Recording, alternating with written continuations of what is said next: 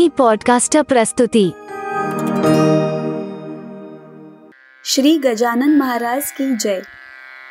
श्री गजानन अनुभव ह्या पॉडकास्टचा हा सातवा भाग. जादुई स्पर्श. जय गजानन. गजानन महाराज हा माझ्यासाठी अगदी लहानपणापासून जिव्हाळ्याचा विषय.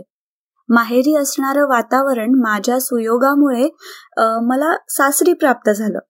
अर्थात तिथेही सर्वांनाच गजानन महाराज हा अत्यंत प्रिय विषय. मी मूळची महाराष्ट्रातील. मात्र लग्नानंतर माझं वास्तव्य मध्य प्रदेश इंदोर येथे आहे. आमच्या लग्नाला बरीच वर्ष झालीत. माझा मोठा मुलगा कौस्तुभ आणि लहान मुलगी गीता त्यावेळी दहा आणि आठ वर्षांचे असतील. तेव्हाची ही गोष्ट. दसरा होता.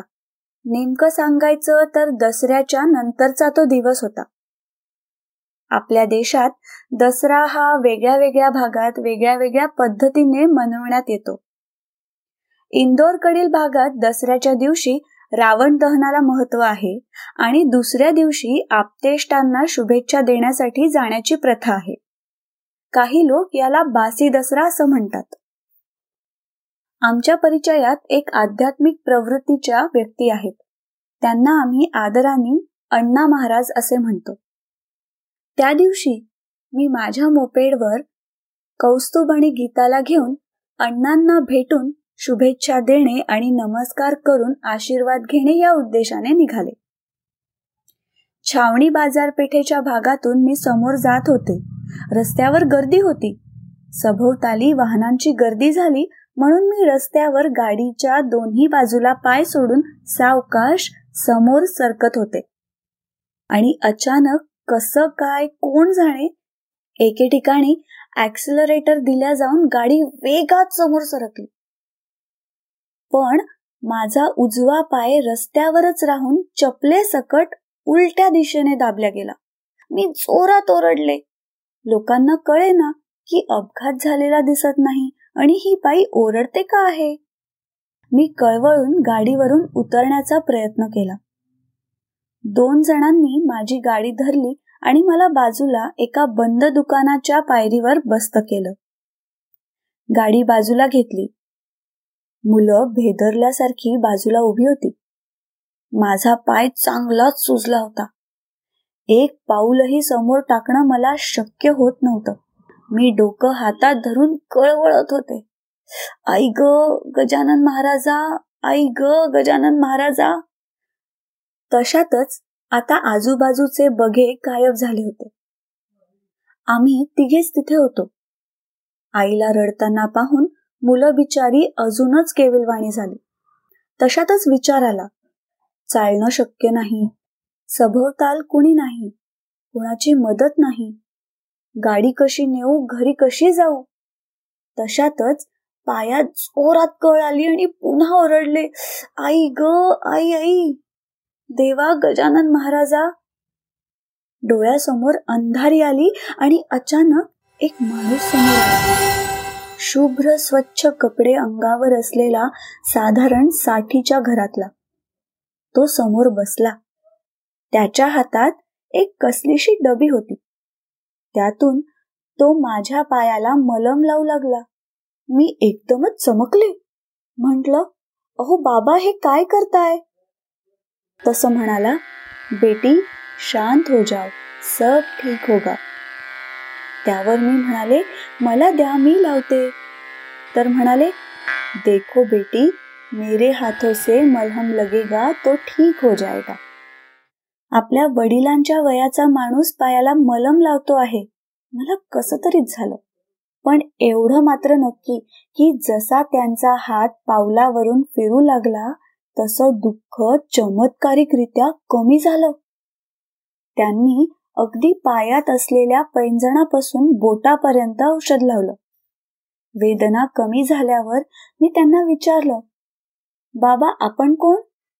त्यावर म्हणाले लक्ष्मीनारायण मिठाईवाला दुकान आहे तिथे नोकरी करतो. आता माझ्या लक्षात आलं त्याचे कपडे केवळ स्वच्छ शुभ्र नव्हते तर वाणीत गोडवा होता. एकूण व्यक्तिमत्व प्रभावी व अतिशय प्रसन्न होत. आणि स्पर्श स्पर्श तर जादूचा होता. मला म्हणाले बेटा पांच मिनटों में आप चल सकोगी और धीरे धीरे ठीक हो जाएगा. मी म्हटलं मला हे मलम द्याल का? तर ते म्हणाले मैं नई डबी लाकर देता हूं. ते बाजूला दोन मिनिटं चालत जाऊन डावीकडे वळले आणि पाच मिनिटांनी परत आले. त्यांनी एक डबी मला दिली. किती पैसे द्यायचे विचारलं तर राहू द्या म्हणाले. मी खूपच आग्रह केला तेव्हा पाच रुपये घेतले आणि ते त्याच दिशेने निघून गेले. हे सगळं दहा मिनिटात आटोपलं. मुलं जेव्हा म्हणाली आई अगं आपण त्यांना थँक्यूही म्हटलं नाही. तेव्हा मी भानावर आले. मला लंगडत पण चालता येत होतं. मी तिथून थोडी कष्टाने का होईना पण अण्णा महाराजांकडे पोहोचली. आणि त्यांनी सगळं ऐकलं. म्हणाले आज तुझ्यावर महाराजांनी कृपा केली. तिथून परत येताना मुलं म्हणाली आई चल ना आपण लक्ष्मीनारायण मिठाईवालेकडे जाऊ. ते आजोबा असतील त्यांना थँक्स तर देऊ. आता माझ्याही मनात त्यांना पाहण्याची उत्सुकता निर्माण झाली होती. मी गाडी दुकानाकडे नेली. दुकानदाराला सगळं सांगितलं. तो म्हणाला तुम्ही सांगता तसं कुणीही इथे नाही. मी फारच आग्रह केला तेव्हा त्यांनी चक्क दुकानात असणाऱ्या सर्व लोकांना माझ्यासमोर अगदी ओळख परेडसाठी उभं करावं तसं सर्वांची रांग लावली. पण त्यात माझे डॉक्टर कुठेच नव्हते. आता माझी उत्सुकता शिगेला पोचली. त्याच मनस्थितीत आम्ही घरी पोचलो. मी पहिले महाराजांच्या फोटोसमोर हात जोडून उभी राहिले. तर मुलांनी घरात सर्व वृत्तकथन केलं. मला फोटोत महाराजांच्या चेहऱ्याऐवजी तो चेहरा दिसू लागला. दोन चेहरे आलटून पालटून दिसू लागले. घरात सगळ्यांनी महाराजांचे आभार मानले. आईंनी महाराजांसमोर दिवा लावला. त्या रात्री मी मिस्टरांजवळ खूप रडले. महाराजांनी त्यांच्या रूपाने मदत धाडली आणि आपण आपण नमस्कारही करू शकलो नाही. मिस्टरांनी आश्वासन दिलं उद्या आपण त्या औषधांच्या दुकानाला भेट. देऊ दुसऱ्या दिवशी सकाळी आम्ही मी जिथे बसले होते तिथे पोचलो.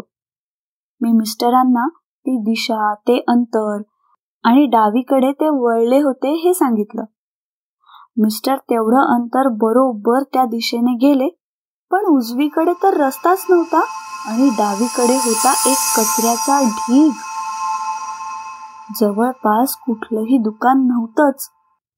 ते सर्व कळल्यावर आम्ही फक्त आश्चर्याने एकमेकांकडे पाहत राहिलो. बाकी आम्ही करणार तरी काय होतो? पुढे आम्ही ते औषध वापरलं पण काहीच परिणाम जाणवला नाही. आणि देखो बेटी मेरे हात से मलहम लगेगा तो ठीक हो जाएगा या वाक्याचं महत्त्व कळलं. आज त्या गोष्टीला इतकी वर्ष लोटली पण ते सर्व आठवलं की आजही अंग शहारून येतं. आणि नकळत माझा हात उजव्या पावलावरून फिरतो. त्या जादुई स्पर्शाची आठवण एकदम ताजी होते आणि आपोआप स्मरण होतं. श्री गजानन जय गजानन.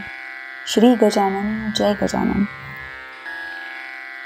आता आपण ऐकलेला अनुभव होता सौ शुभांगी पुराणिक देशपांडे इंदोर यांचा.